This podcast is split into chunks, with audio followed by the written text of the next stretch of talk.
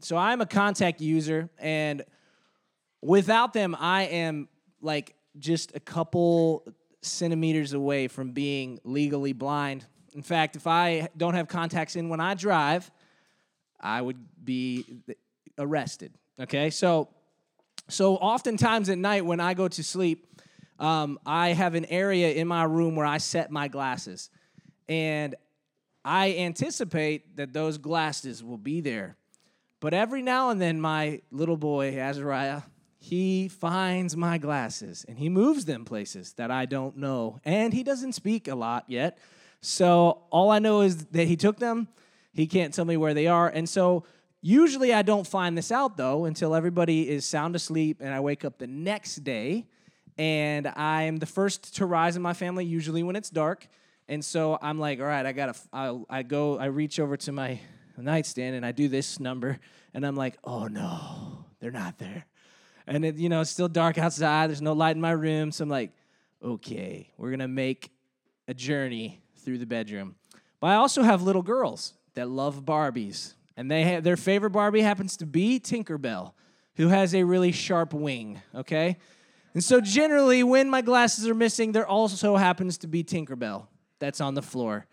And as I stumble through the darkness, trying not to wake anybody up, usually this ensues. I step on Tinkerbell's wing without, you know, I do one of those inward screams where you don't make noise, but you're like, mm-hmm, you know, like that sort of thing. You guys all know, like, mm-hmm, you know. And then I fall to the ground. Yep. And my family, they're pretty, they're pretty heavy sleepers. They never know about it. And and then I stumble through the darkness until I can find the bathroom light, and then I can turn it on and put in my context, and then I can see. I can finally see. Here's the thing that I've learned from this it is possible to be able to, quote, see, but then not really see. It's possible to see and yet not see. And for me, that's stumbling through the darkness. But for many people who can see, they are not seeing true reality. True reality. Um, and the miracle that we're going to look at today has to do with this. But to kind of set the stage for it briefly, I'm going to share with you one of my favorite stories in a very concise. Like I want you to go read this. You can go read this in the book of Second Kings. But one of my favorite kings, or one of my favorite stories in the Bible is the prophet Elisha. He happens to be a prophet of God that's very in tune, very in touch with who God is. And there was a king, an enemy king of Aram, who wanted to attack Israel. Every single time he would attack Israel, it was as though the battle plans that he and his team came up with, Israel already knew them. And it was because God was talking to Elisha. So King Aram grew very, very frustrated, very, very angry, so decided one night to attack Israel in the middle of the night. So no one saw it coming.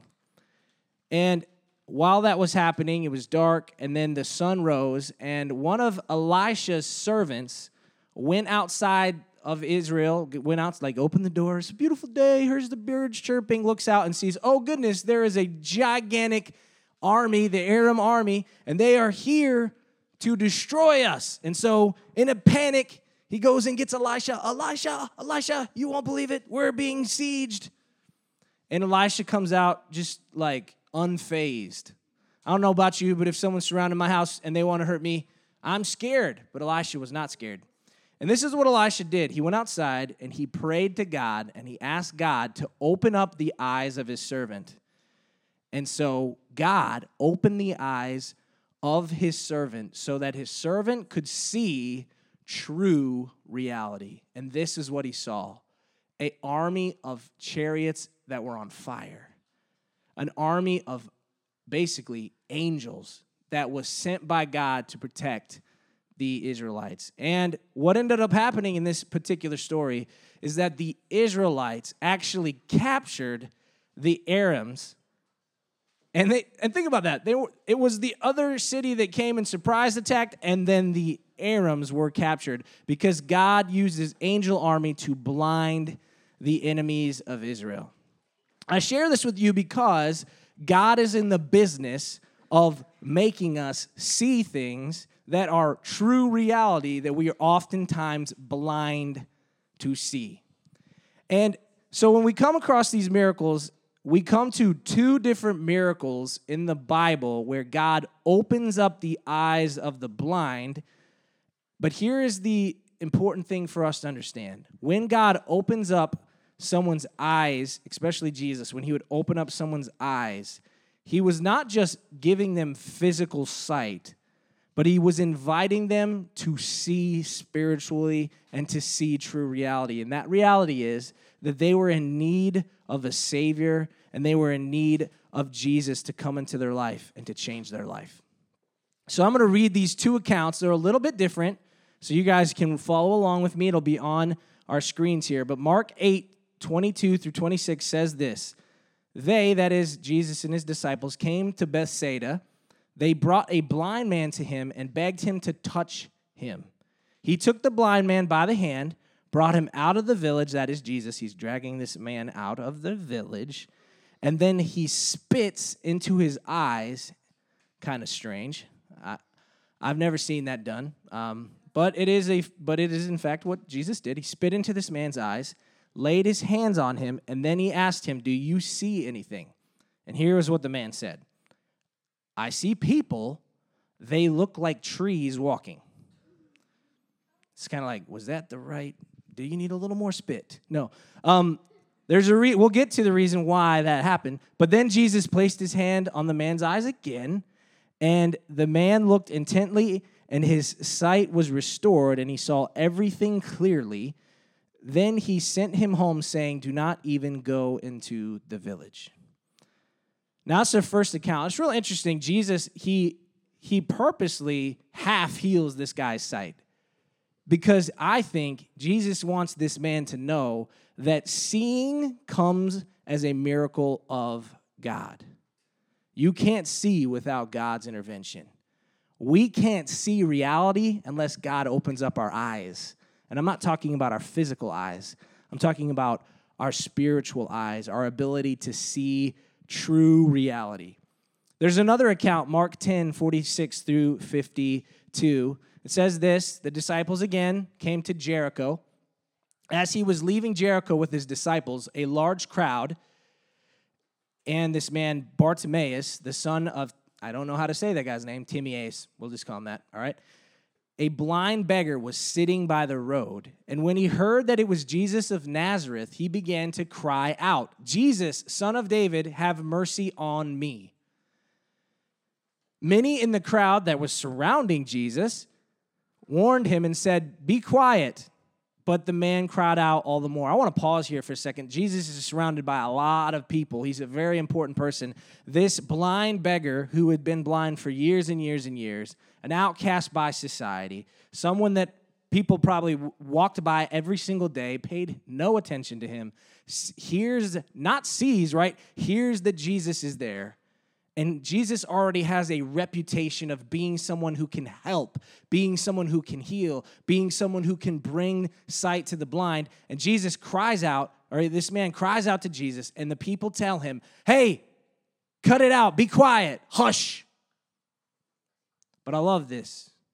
Jesus silences the crowd, and he says to the crowd, Hush, tell the man to come here, right? It goes on to read. Um, He's crying out, Have mercy on me. So the blind man came to him and said, Have courage, get up, he is calling for you. So Jesus said, Call him, call him to me. This man threw off his coat, jumped up, and came to Jesus. By the way, that would have taken a bit of courage. He still can't see yet. So the fact that he threw his coat off, jumped up, right? Not stood up, jumped up, excited, and he plunged his way towards Jesus with no sight. Okay? A obvious opportunity to look and feel silly because if he doesn't find Jesus, he's going to feel like it was a joke. And probably people teased him. And yet he made his way to Jesus, and this is what Jesus said to him What do you want me to do for you? This man said, Teacher or rabbi, I want to see. Jesus said to him, Go, your faith has saved you. And this man began to see and then immediately he began to follow Jesus on the road. Here's what we learn from these. Again, like I told you, this are, these are stories of physical being brought from blindness to being able to see. But what it teaches us is that true sight comes from Jesus. True sight comes from Jesus. So I want to I want you to ask yourselves these a couple questions and I want you to actually answer out loud. I want you to think about it as we go and make our way into our small groups. And it's this. Has God opened up your eyes to see the reality that you need him? I want you to answer. I just want you to think about that. Because if not, you are still blind. You can't see. God wants to open up your eyes for you to see that you need Him. You need Him. You may have come in here tonight not knowing that, but my prayer has been that God would reveal that to you tonight. That if you don't realize until tonight that you need Jesus in your life, now you would. That's my prayer. So ask yourself Has God opened up your eyes to see the reality that you need Him? Have you trusted in Him for salvation? If yes, go ahead, yes. If you've done it, just clap your hands because we're going to praise Jesus for salvation. We're going to praise Him for what He has done. But here's, here's where I'm going with that. If that is true, then you need to realize that didn't happen on your part. That was God bringing you to sight. You were blind, but now you see. You should thank God for that. But on to kind of continue, if He's opened your eyes spiritually so you could see salvation, then this is another question I'd like for you to ask yourself. In what ways would you like God to open up your eyes to see more of Him? In what ways would you, if you had the opportunity, like Bartimaeus, to ask, like if Jesus asked you a question, what do you want to see? What would you say? Just a couple things to think about. Maybe you're struggling to see his relevance in your life. Maybe ask God, say, God, can you show me why you're relevant for my life? Can you show me why you're important? Sometimes we don't know that, but God will show us. In what ways are you failing to see the importance of your faith in your life? Ask God to show you why your faith is important. Ask Him to open up your eyes so that you can truly see. Maybe you are blind to sin in your life. The Bible talks about a kind of sin that we don't even know we're committing. Oftentimes, we don't know we're doing something wrong. But then there's other kinds of sin that we are doing it so long we forget that it's wrong. Maybe ask God to open up your eyes so that you can see the sin in your life. And so that way he can forgive you and you can turn away from that sin and start following him. And think of that story of Bartimaeus. He was blind, God gave him sight, and then he started following Jesus. Ask God to give you sight so that you can follow Jesus more closely.